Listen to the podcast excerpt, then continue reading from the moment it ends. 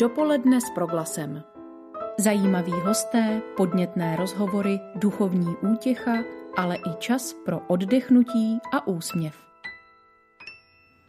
Situace kolem epidemie koronaviru a stavu nouze v České republice zůstává hlavním tématem dopoledního vysílání proglasu, do kterého prostřednictvím telefonických vstupů zveme různé osobnosti. U poslechu vás vítá Filip Braindl. Dnes uslyšíte jednoho z kněží, kteří se nabídli poskytovat po telefonu a e-mailu duchovní krizovou pomoc. Budeme se věnovat také situaci migrantů u evropských hranic nebo udělení ceny Jana Ámose Komenského českému knězi a filozofovi Tomáši Halíkovi. Začínáme rozhovorem s Pavlem Jakubcem, kteří patří mezi asi 2000 lidí v České republice, u nichž testy potvrdili nákazu koronavirem. Domluvili jsme se na tykání. Pavle, vítej ve vysílání Proglasu. Dobrý den. Dobré ráno, Filipe. Na úvod můžeme prozradit, že je ti 23 let a průběh nemoci si popsal jako relativně mírný s poměrně rychlým odezněním počáteční horečky. Jak se cítíš teď eh, po necelých dvou týdnech od propuknutí prvních příznaků? Um, jenom abych uh, upravil, je mi 25, možná sestřenice si nepamatuje můj narození. ano.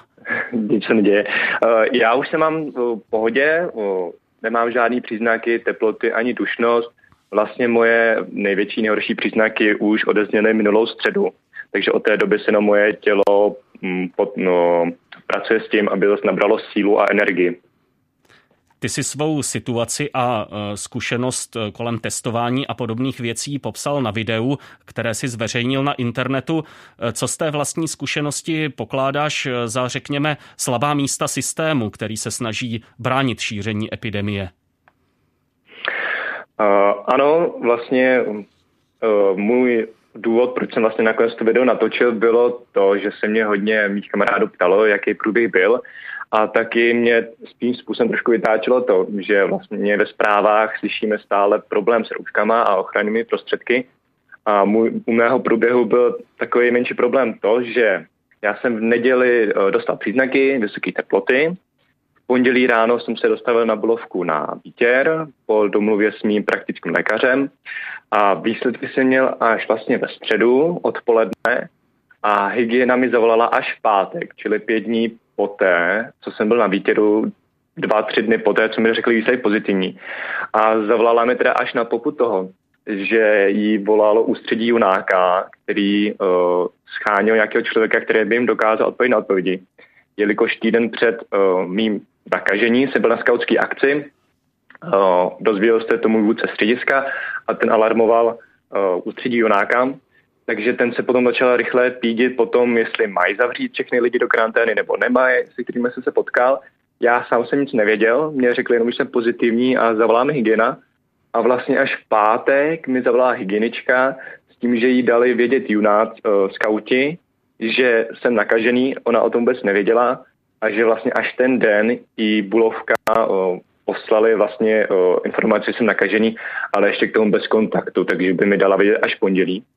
Čili o, mě zaráží to, že vlastně já jsem se dozvěděl informace, že mám dávat vědět lidem, že jsem nakažený až pátek, čili týden potom, co už jsem byl infekční. Takže kdybych třeba ve středu poté, co jsem se dozvěděl, že jsem infekční, nedával sám vědět jiný, uh, zpátky, že ti lidi musí v karanténě, tak to předpokládám, tak třeba ty lidi, které jsem mohl nakazit, tak už týden mohli chodit jen tak mezi hmm. ostatní lidi, aniž by věděli o tom, že mohli být nakaženi. Takže v tom mě velmi překvapilo, že vlastně ten systém, který uh, měl takovéhle věci řešit rychle, a v rádiu a vůbec všude slyšíme hlavně problém uh, především ve zprávách s růžkama a ochrannými prostředky, tak přitom ten systém je, je se mi zdá takový opožděný v tom. Hmm. Eh, teď podle těch aktuálních čísel to přece jenom vypadá, že se eh, daří provádět více testů než eh, v těch předchozích dnech, než třeba v době, kdy ty sám si testováním procházel a v tom videu zmiňuješ roli své maminky, která tuším je zdravotní sestra a asi no. na počátku pomohla ten celý proces popostrčit. Rozumím tomu tak správně té tvé výpovědi. Je třeba nebýt jí, tak i u tebe by celý ten proces vůbec příchodu k prvnímu testování se možná ještě pozdržel. Ano, je to tak. Já jsem chytl normální horečku a řekl jsem si, to je normální horečka ale taková situace, a jak říkáš, maminka je zdravotní sestra, tak přes o, praktického lékaře mi o, sehnala žádanku a v pondělí se mnou jela na Bulovku odstávat si tu frontu, která tam v té době byla. A vlastně díky ní jsem se mohl dostavit o, v pondělí na výtěr, jinak bych třeba ten týden ležel doma, nevěděl bych, že mám koronavirus a to by vlastně nevěděli ani ti lidi, se kterými jsem se potom předtím potkával. Ty už si zmínil um, určitý pocit nedostatečné, řekněme, ochrany nebo informování lidí, eh, s nimiž eh, si byl v kontaktu. Um, co bylo, um, řekněme, na tobě? Co si, co si v této věci musel podniknout sám, pokud šlo o kontaktování lidí, s nimiž si byl předtím? Um, pro mě, když jsem zjistil, že jsem teda pozitivní ve středu, tak eh, z internetu člověk ví, že 14 dní je nějaká ta doba, tak jsem se rozhodl, že týden zpátky teda napíšu lidem, se kterým jsem se potkal nebo zavolám, co byla třeba i jedna starší paní účetní. A, takže dost lidí z něho byli znekliněni a často se mi právě ptali, a co mám dělat já a co má dělat její, se kterým jsem se potkal. A já jsem vůbec nevěděl, já jsem v tuto chvíli neměl jakýkoliv žádný informace. Na internetu jsem na tyto otázky odpovědi nenašel. A vlastně až v pátek Uh, poté mi zavolala teda hygiena řekla mi jenom dva dny zpátky, takže jsem mi měl dát čísla lidí, s kterými jsem se potkal, těch naštěstí moc nebylo. A měl jsem aspoň takovou jako mm, dobrou zprávu pro ty, který jsem informoval uh, ještě dřív, než jsem se potkal třeba tři, čtyři dny po příznacích takže jsem mi mohl říct, že nakonec oni nejsou v ohrožení, tak to byla aspoň nějaká dobrá zpráva, kterou jsem mi mohl předat. Uh-huh.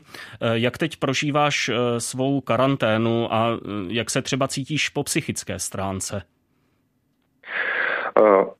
Je to celkem pro mě náročný, předtím člověk pracuje, pořád se někde hýbe, někde se objevuje, zjevuje a najednou ho ten systém uzavře do pokoje a nelákovým bytě bytě, který si má rekonstruovat a bohužel kvůli mé vlastně teďka karanténě a nemoci se rekonstrukce nejdřív pozdrží. A je pro mě zajímavý se učit po pěti letech zase žít s rodiči, protože pět let jsem byl většinou mimo domov a teď spolu trávíme nějaký víc času. Je to pro mě náročný, eh, musím se víc snažit a často mi eh, chybí pohyb. Když jsem studoval hm, tělesnou školu, tak mi mhm. chybí vlastně pohyb, nějaký to, tu možnost aspoň třeba si vyjet na kolo. Jak je to náročné pro rodiče, které si zmínil? Jo, úplně nevím, ale myslím si, že jistým způsobem je těžký se mnou zase žít po pěti letech, protože se mnou to není moc jednoduchý. A pro ně asi nejtěžší byla ta chvíle, ta situace, když zjistili, že jsem pozitivní. A dost lidí se právě ptalo, co mají oni dělat. A hmm. třeba si trošku i oni sami se vinili, že mohli někoho nakazit což jsem si snažil vysvětlit, že oni za to prostě člověk, když je nakažený, tak nemůže. A bylo náročný teda v tu chvíli s nimi jako komunikovat, nebo uh, šlo vidět, že ten stres toho a nevědomost uh, bez informací je dost potom pro ty lidi náročný, jak jsou ještě uzavření a nemůžou se člověk dovolat žádné hygieně, protože linky byly přetížený. Hmm. Ale už myslím, že z toho nejhorší se taky dostali a snažíme se najít nějaké společné programy.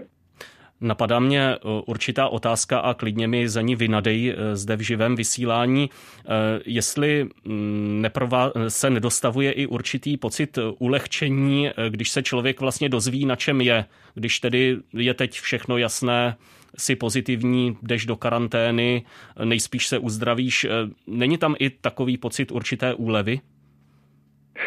Um, nevynadám si tu otázku, máš naprostou pravdu, je to tak, když mi vlastně ve středu už mi bylo i dobře, vlastně už jsem měl, naštěstí neměl teploty, už mi nebylo celé tělo, tak když mi ten klučina na telefonu řekl, že jsem pozitivní, tak že ať jsem jako v klidu a že ať se hlavně nepřetěžu. A já jsem v klidu byl a právě jsem byl konečně rád, že vím, na čem jsem, na čem je nějakým způsobem moje okolí. Takže ti dávám za pravdu. Hm.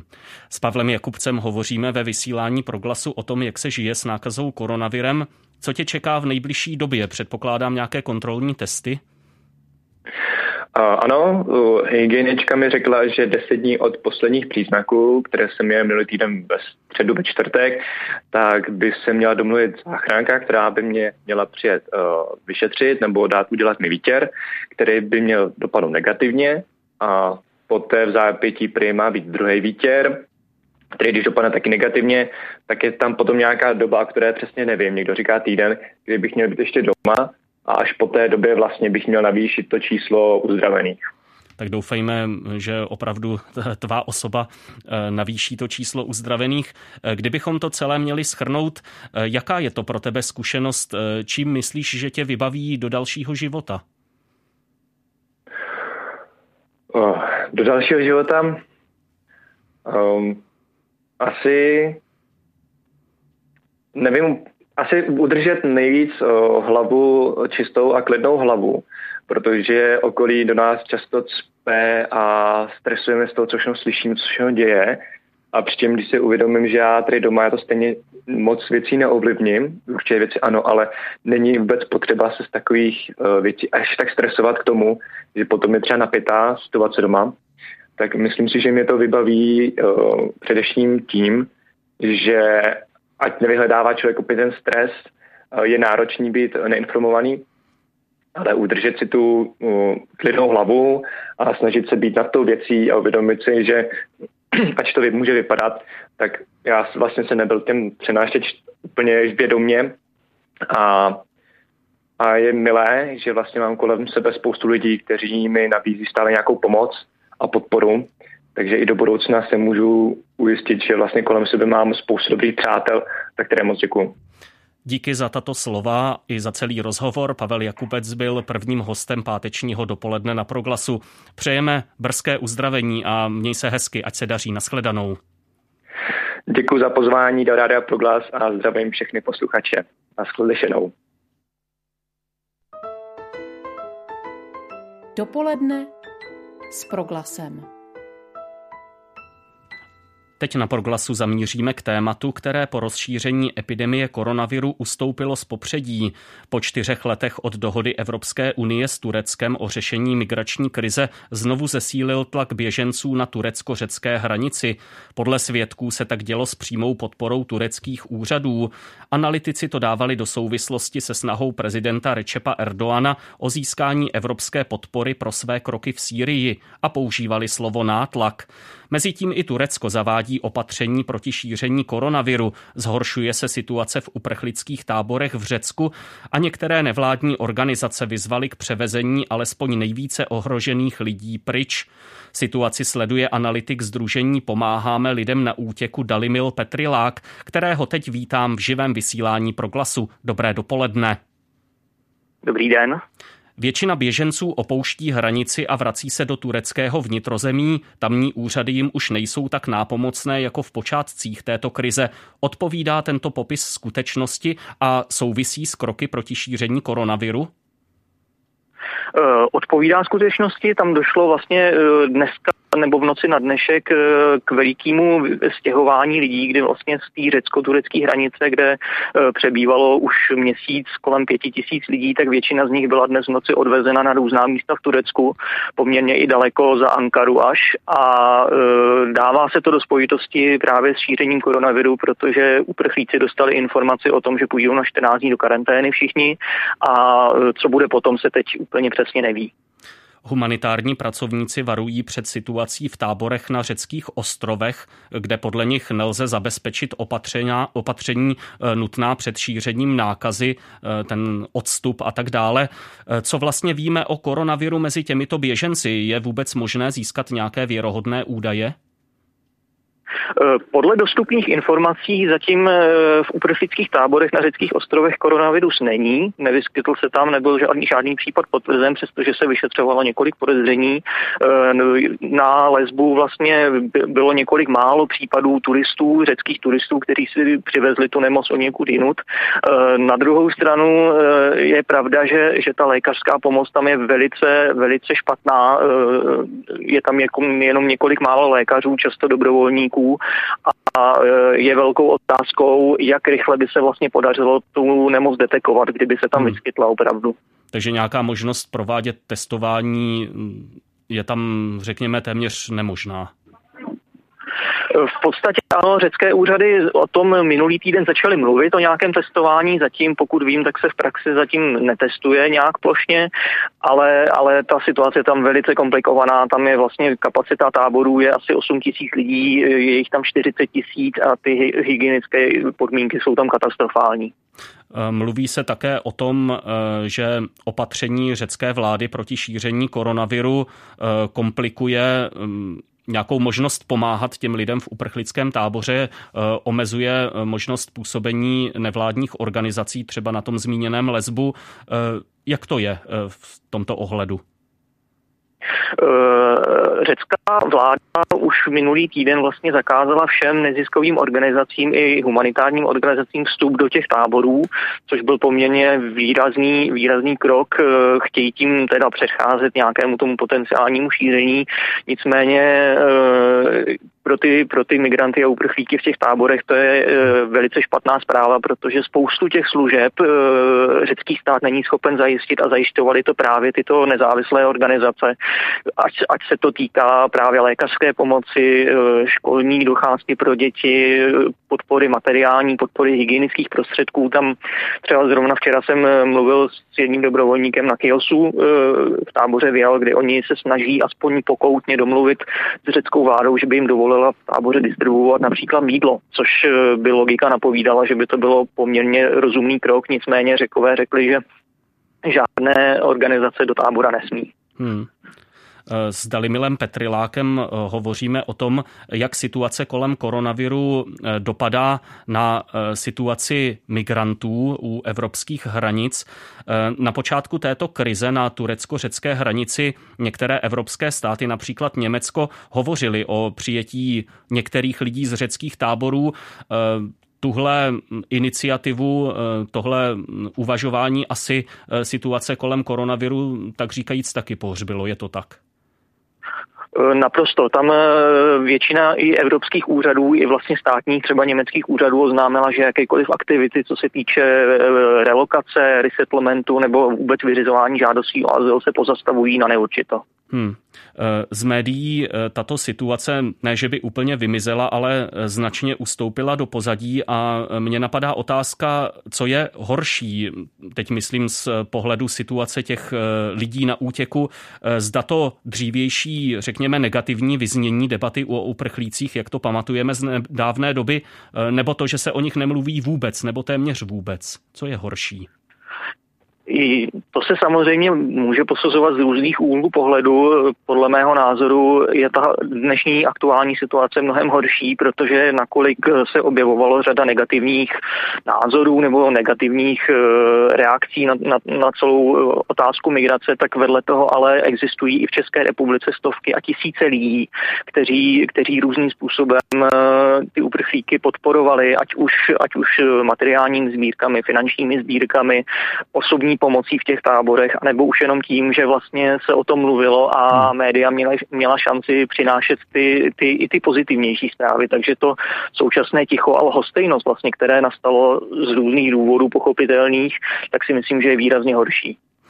My teď hovoříme eh, především o situaci migrantů v Řecku, eh, případně na té turecké straně, ale eh, obecně vzato, když vidíme třeba zprávy o tom, že Uganda pozastavuje přijímání lidí s válkou sužovaného Jižního Súdánu a podobně, tak ta situace kolem koronaviru lidi na útěku, obecně migranty, asi vystavuje obrovské zkoušce.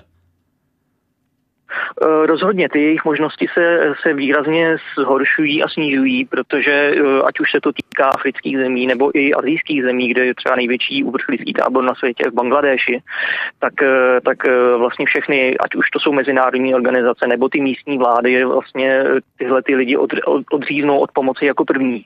Všichni se najednou starají pouze o své občany, o, o lidi, kteří v úvozovkách platí daně a lidi, kteří jsou na útěku a kteří vlastně ztratili všechno, co měli, tak eh, teď ztratili tu nějakou teoretickou možnost, že by jim někdo mohl pomoci.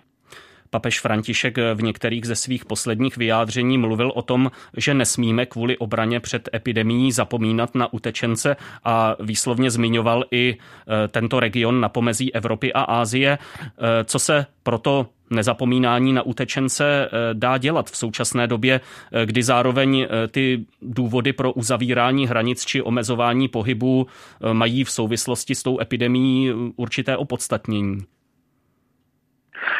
Z hlediska eh, nás, běžných občanů, kteří nemáme ani finanční, ani jiné možnosti politické, tak v podstatě se můžeme o tu situaci zajímat. Myslím si, že je důležité nezapomínat na to, protože pořád se ty informace dají dohledávat, pořád, se, pořád existují, protože internet se nezastavil naštěstí a eh, pořád eh, můžeme, můžeme to mít na paměti s tím, že samozřejmě ta praktická pomoc je téměř nereálná v tuto chvíli, ale, ale tahle ta situace nebude trvat navždycky a bylo by velká škoda, kdyby, kdybychom na to kvůli těmhle třeba dvou, třem, čtyřem měsícům zapomněli a, a už by se to neobnovilo.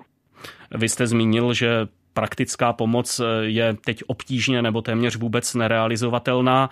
Co ta situace znamená na, pro Združení eh, pomáháme lidem na útěku. Jakým způsobem teď, eh, řekněme, přeskupujete své aktivity pro to, abyste dělali, co je možné? Tak my jsme, my jsme aktivně podporovali několik eh, materiálních a dalších eh, sbírek, které probíhaly, které byly posílány na Lesbos a Kios. Tam samozřejmě teď eh, materiální sbírky nemají, nemají význam, takže my se soustředujeme především na tu informovanost. Snažíme se udržet kontakty s lidmi na místě. A druhá naše aktivita je v Bosně, kde vlastně jsme založili v loňském roce komunitní centrum, kde máme prádelnu, máme tam nějaké volnočasové aktivity.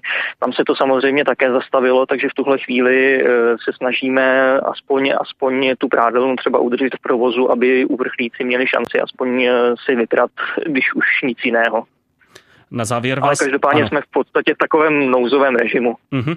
Na závěr vás poprosím o určitý odhad situace jak se to bude vyvíjet eh, v Turecku? Směřuje to tam nějak eh, k ukončení té současné věci? A případně, co odhadujete za další vývoj právě v těch řeckých táborech? Co se týče Turecka, tak eh, Turecko je dlouhodobě ve složité situaci, protože na svém území hostí 4 miliony uprchlíků a migrantů. Eh, je to nejvíc na, eh, migrantů na počet obyvatel na světě v podstatě. A tam eh, ta situace, co se týče eh, opatření proti šíření koronaviru, tam v podstatě následují Evropu, eh, takže tam se dá předpokládat, že se dále bude omezovat vycházení, sociální kontakt a podobně, což samozřejmě těm, těm migrantům vůbec nepomůže. Co se týče Řecka, tam je, to, tam je to velice komplikované, těžko soudit, co se bude dít dál, protože Evropská unie aktivně podporuje ty opatření Řecka, to znamená uh, katastrofální stav uh, táborů na řeckých ostrovech. Evropská unie aktivně podporuje i vlastně tu velice tvrdou obranu hranic na řecko-turecké pozemní hranici, takže tam uh, předpokládám, že i když se ta situace ohledně eh, té nemoci COVID-19 uvolní, tak eh, pro uprchlíky to nebude v podstatě moc dobrá zpráva, protože eh, zpřísňování opatření je vždycky jednodušší než jejich uvolňování, mm-hmm. tak bych to možná řekl. Mm-hmm. V pátečním vysílání nabízíme blok telefonických rozhovorů k aktuálním tématům a zatím posledním hostem byl analytik Združení Pomáháme lidem na útěku Dalimil Petrilák. Moc díky za tento rozhovor, mějte se hezky, naslyšenou. Díky, díky, nashledanou.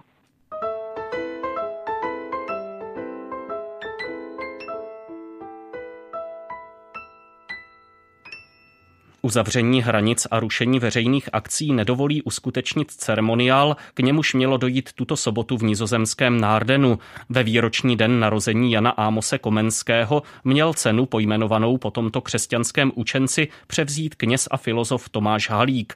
Vůbec poprvé tak měla Komenského cena zamířit do země, z níž učitel národů pocházel. Zatím nevíme, kdy k předání dojde. Teď přinášíme vyjádření profesora Halíka, kterým před několika dny reagoval na oznámení oznámení, že se stane laureátem tohoto ocenění. Tak já jsem rád, že eh, tyhle ty pocty přicházejí až v pozdním věku, že už mě to nestoupne do hlavy a eh, je to pro mě radost, eh, je to radost, protože to chápu i jako ocenění naší české kultury. Vlastně poprvé ta prestižní Komenského cena jde do vlasti Komenského. No i osobně pro mě je to povzbuzení, protože je to taková zpětná vazba, že moje myšlenky mají odezvu v zahraničí že si jich lidé váží. A e, pro mě je to důležité, protože Jan Amos Komenský je skutečně inspirativní postava ekumenického rozměru. To je člověk, který vlastně ve své době vyrostl z určité konkrétní e, tradice, ale vlastně přerostl hranice ty své, té své církve a stal se takovou pravdě ekumenickou postavou, zejména v té nejzralejší podobě svého díla. A byl to člověk, který můj velký učitel Jan Patočka vlastně objevil ten, tuto dimenzi u Komenského, tu filozofickou dimenzi, že Komenský na Prahu novověku vlastně vytvořil alternativu vůči tomu, jak novověk chápal člověka, jak ho chápal například Descartes.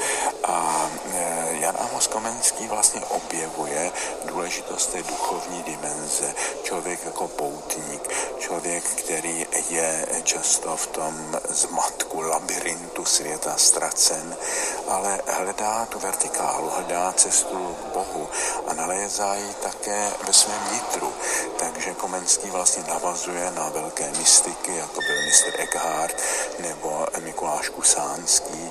Ano, je to veliká postava a já si samozřejmě vážím toho, že eh, tuhle tu cenu spojenou s jeho jménem dostanu.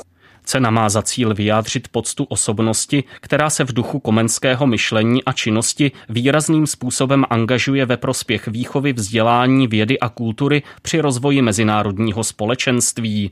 Nizozemsko ji v památníku v Nárdenu uděluje v rámci tamních oslav Dne Jana Ámose Komenského.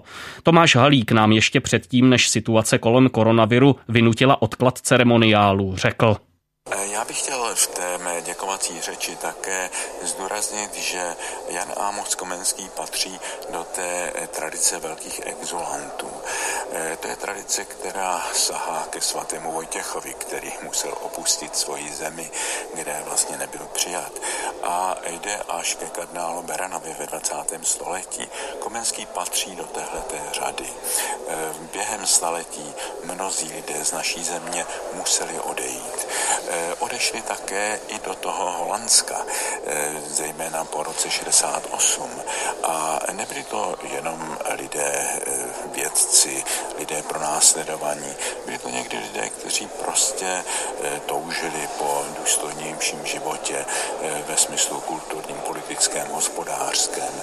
Dneska eh, se do naší země nebo vůbec do Evropy snaží dostat i za cenu, za cenu riskování života mnozí lidé, kteří jsou skutečně pro následování nebo kterým hrozí smrt hladem nebo smrt v katastrofách a chtějí zachránit svůj život, zachránit život svých dětí.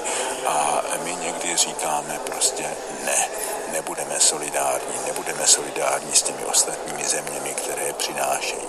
Já dobře vím, že nemůžeme přijmout všechny migranty, já dobře vím, že je třeba rozlišovat a není to lehké mezi těmi lidmi, kteří jsou skutečně obětí katastrof a mezi lidmi, kteří jsou obětí takových e, slibů, příslibů e, snadnějšího života. Ale přesto e, takové to zásadní ne, nikoho nepřijmeme, to si myslím, že prostě nesmíme říct jako země, která tolikrát krvácela, kde, kde tolik lidí odcházelo do zahraničí. Takže já i při této příležitosti trošku chci zdůraznit tu tradici našich exulantů a také tu potřebu solidarity s lidmi, kteří ztrácejí domov. Tolik pater Tomáš Halík ze záznamu. Za okamžik přineseme další živě vysílaný telefonát, tentokrát o krizové duchovní službě. Dopoledne s proglasem. Budoucna polepšíme a budeme méně sobecký, méně... Já si myslím, že možná nám pomůže toto těžké období v tom, že začneme... se v modlitbě o hlubší spojení s Bohem. Od pondělí do pátku zajímaví hosté, podnětné rozhovory, duchovní útěcha, aktuální informace, ale třeba i čas pro oddechnutí a úsměv. Každý všední den mezi devátou a desátou. Jsme v tom s vámi už 25 let. Situaci, kdy se nekonají veřejné bohoslužby, dala řada kněží a jáhnů k dispozici svůj kontakt, aby se na ně zájemci mohli obrátit s prozbou o duchovní radu či rozhovor. Do této krizové služby se zapojil i Jan Peter Madár z kongregace Bratří nejsvětější svátosti v Českých Budějovicích, s nímž jsme teď ve spojení. Svého spolužáka z vysoké školy oslovím pozdravem, který sám používá a podle kterého získal přezdívku Chajre. Chajre Filipe, zdrav. Mimochodem, eh, tento pozdrav, jímž Archanděl oslovil panu Marii, eh, jak ti zní v dnešní době to zdrávas, eh, které má také význam buď radostný? To raduji se v tou současné době možná je trošku náročnější, ale stále platné, že a stále máme jako důvod, proč důvod k radosti právě v tom, že máme velikou naději jako křesťané, takže myslím si, že že zaznívá stále, že se nedá umlčet. Hmm. Není důvod tedy měnit pozdrav spíše naopak? Spíše naopak. Hmm. Právě jako, že uh, my máme důvod tak zdravit a je důležité, abychom to, tento důvod nebo tuto naději uh, prostě uměli i předat. Mm-hmm. Teď k duchovní krizové službě. Co tě vedlo k tomu, že ses do této služby přihlásil? Trochu možná i to, že jsem vlastně trošku nevěděl, kudy se teď vydat. Říkal jsem si, že jako duchovní prostě nějak potřebuje prostě být přítomen, ale nevěděl jsem kudy. A tak jsem vlastně jakoby i trošku, možná bych řekl, i trochu kvůli sobě, vlastně zareagoval na tu výzvu dát nějak k dispozici kontakt na sebe a být tady jako k dispozici na telefonu pro ty, kteří řeší různé otázky. Mhm. Když jsme spolu komunikovali a domlouvali tento rozhovor, tak si zmiňoval, že nejsi příliš využíván, eh, že tolik lidí nevolá, ale eh, obecně řečeno, o co podle tebe eh, v této službě jde? Je to vyslechnutí toho člověka, povzbuzení, nebo má tam být ještě něco jiného? No, možná bych to trošku upravil. Uh, ono Myslím si, že nevolají lidé ve spojení s tím, eh, že jsem někde v uvozovkách, někde v nějakém mhm. seznamu, mm-hmm. ale každý den s někým komunikuju. Každý den uh, někdo buď to volá, nebo píše přes Messenger a tak podobně.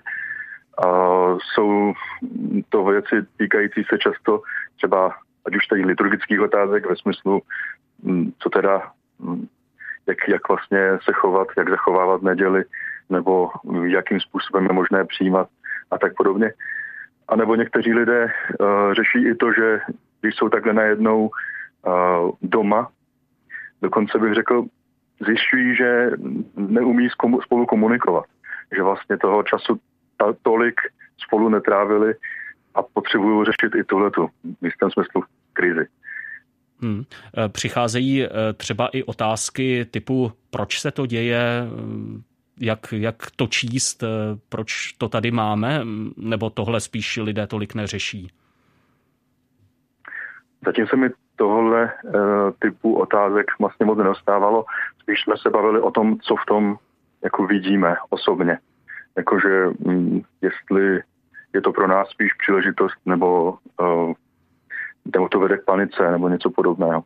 Hmm. A e, co bys tedy poradil? Jak v tom vidět příležitost? E, k čemu příležitost případně?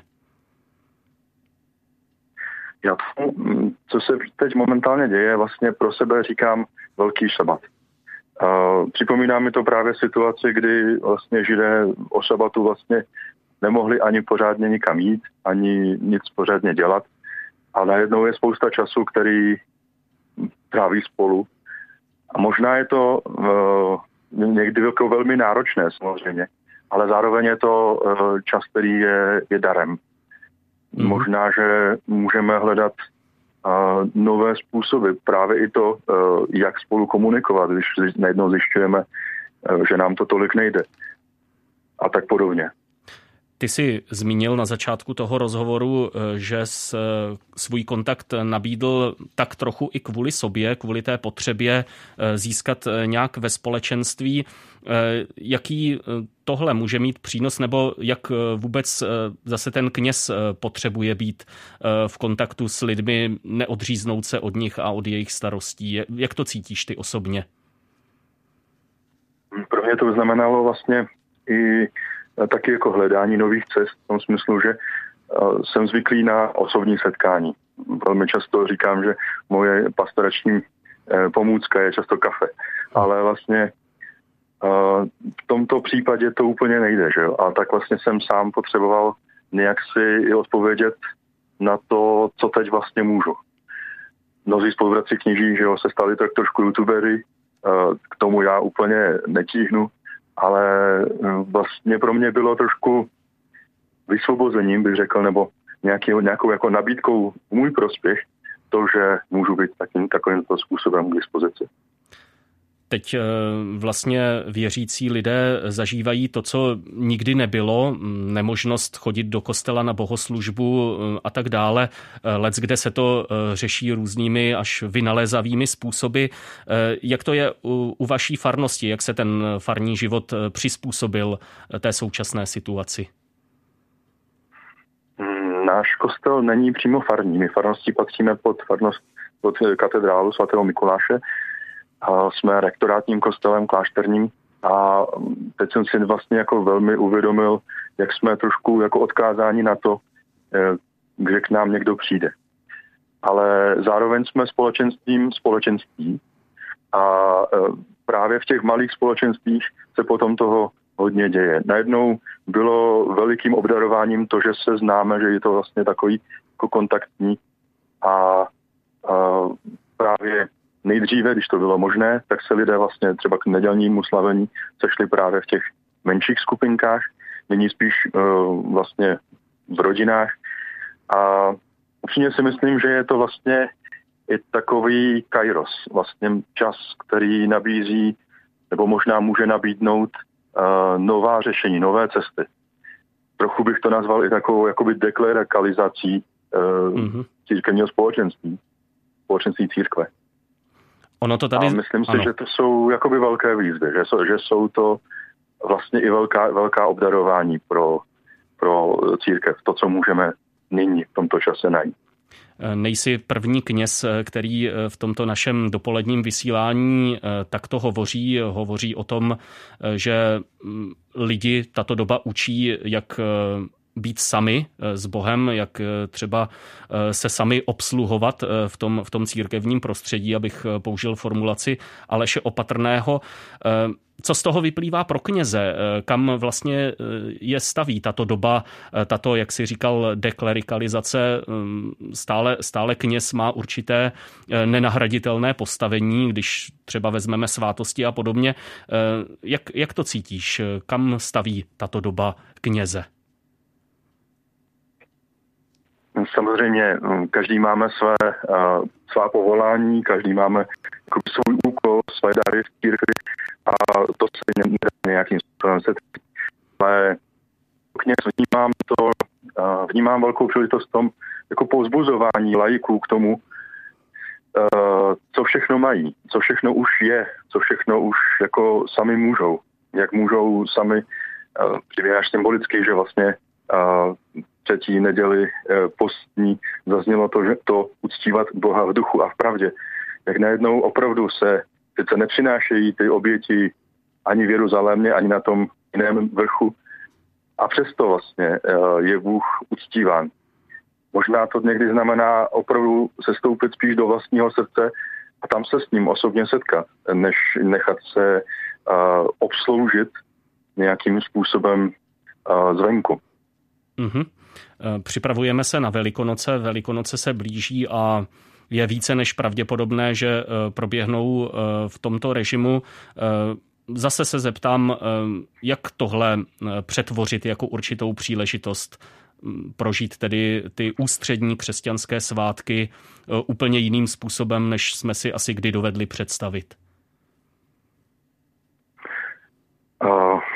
Vlastně bych řekl, možná se nechat vlastně tou postní dobou vést až k tomu úplnému pustu, už k tomu vlastně uh, jakoby uh, přijetí toho, že, že pán vlastně je nám tak trošku jakoby vzat. Možná, že ho vidíme uh, trošku jako z dálky, nebo možná uh, někdy až jakoby u toho prázdného hrobu, ale, uh, ale on je skříšen prostě. On je stále přítomen. Můžeme tyto věci byť ne uh, liturgicky, ale doma prostě prožít velmi intenzivně právě tím nějakým prorozímáním toho nebo společným rozhovorem o těch věcech. Určitě budou samozřejmě přinášeny uh, nebo slaveny mše svaté uh, spíš jakoby soukromně, co se týče kněží, ale zároveň nějakým duchovním způsobem budeme všichni spojeni. Možná, že uh, ta, tyto velikonoce dokonce můžou být v něčem jiné a intenzivnější právě tím, co nemáme, než tím, co máme. Mm-hmm. Díky za tato slova a poprosím o nějaké závěrečné přání nebo vzkaz. Eh, co třeba tebe osobně inspiruje, s čím jít duchovně do pokračování této mimořádné situace? Za sebe bych řekl, stále čekám, a jestli budeme schopni objevit ten poklad v poli. Určitě tam nějaký je. Určitě nás pán vede do, do věcí, které jsou nové a které nám dává jako dar. Uh, možná je dobré si všímat i toho, jak jsme si vzácní, když se najednou jako potkáme. Občas se stane, že člověk s rouškou potká jiného člověka s rouškou a třeba se rádi pozdraví. Je možná dobré uh, takovém tom ochuzení o mnohé najít vlastně to, na čem opravdu záleží na čem, co opravdu nějak jako utváří náš život, co uh, třeba i ve vztahu s pánem je to pravdivé s ním. Já bych nám všem asi přál, abychom se nenechávali zaplavit nějakým, nějakou vlnou negativismu a, a strachu. Ale nechali se povzbudit tím, že, um, že pán je živý, že pán je prostě stále přítomný, že on je kříšení a život. Díky. Hostem dopoledního vysílání proglasu byl kněz Jan Peter Madár z kongregace Bratří nejsvětější svátosti. Díky za to, že se k nám připojil. Vše dobré do Českých Budějovic. Taky děkuji, děkuji a pán vám a na závěr ještě připomínka, že papež František dnes, tedy v pátek 27. března od 18 hodin, udělí mimořádné požehnání Urbí et Orbí. Ve středu také vyzval křesťany na celém světě ke spojení při polední modlitbě Otčenáš. Nejen o tom jsme včera hovořili s Johanou Bronkovou z české redakce Vatikánského rozhlasu. Ptali jsme se také na to, jak snášejí situaci s koronavirem lidé v Itálii, zemi se zatím nejhorším průběhem nákazy, kde umírají tisíce nemocných. Já si myslím, že asi podobně jako v Čechách, s jistou dávkou úzkosti, násobenou tím, že, že víme, jak velmi pospolitý národ jsou Italové, Italové, jak silné jsou tu rodinné vazby a představa, že někdo blízký našich sousedů, protože na bohatém severu má příbuzného, kde kdo umírá někde sám a setkává se jen s latexem a plexisklem, bez rodiny, bez kněze, odkázaný na základní pozornost přepracovaného lékařského personálu, je opravdu skličující. Nemluvě už o zákazu pohřbu a dalších veskrze lidských věcí. 18 hodin papež udělí požehnání Urbi et Orbi, tedy městu a světu, na které jsme zvyklí během roku ale pouze dvakrát, a to o Vánocích a o Velikonocích. Jak mimořádný tedy tento krok je? No, ono o mimořádných věcech mluvit v instituci, která má 2000 let trvání, je vždycky trošku věc ošidná. Nicméně historicky Urbi et Orbi se datuje poprvé do 13. století a v dobách trvání papežského státu bylo udělováno častěji, dokonce na různých místech, v různých papežských bazilikách, na různé církevní svátky. My jsme zvyklí na to, že se e, papež objevuje takto s požehnáním městu a světu e, vždycky na Velikonoce a na Vánoce a potom také, jak jsme to zažili v poslední době, bezprostředně po papežské volbě. E, jestli si dobře vzpomínám, tak během jubilejního roku patrně nebylo nejsem si tak docela jistá. E, nicméně mohla bych prozradit asi jednu věc. Pokud máte někde ve svém okolí nějakou komunitu hluchoněmých, tak tentokrát bude, bude to požehnání tlumočeno ve znakové řeči. To je věc, která ještě není oficiální a je to věc poměrně nová a vzácná. Zajímá mě ještě, je už jasnější podoba velikonočních obřadů, které má sloužit papež František. Jaká, jakou bude mít třeba podobu ta eh, typická velkopáteční křížová cesta, která probíhala v minulých letech eh, v Koloseu? Tak tady musím předeslat, že oficiální ještě nic není. Nicméně je víceméně jisté, že nebude v Koloseu a momentálně se zvažují různé varianty v rámci Vatikánu. Záleží, pro co se rozhodne papež František, víc asi prozradit nemohu. Johana Bronková z české redakce Vatikánského rozhlasu byla posledním hostem pátečního dopoledního vysílání proglasu, ve kterém jsme pro vás nabídli několik živých rozhovorů i záznamů. Díky za pozornost, milí posluchači, loučí se s vámi Filip Braindl. Mějte se dobře a opatrujte se. Dopoledne s proglasem. Každý všední den mezi devátou a desátou jsme v tom s vámi už 25 let.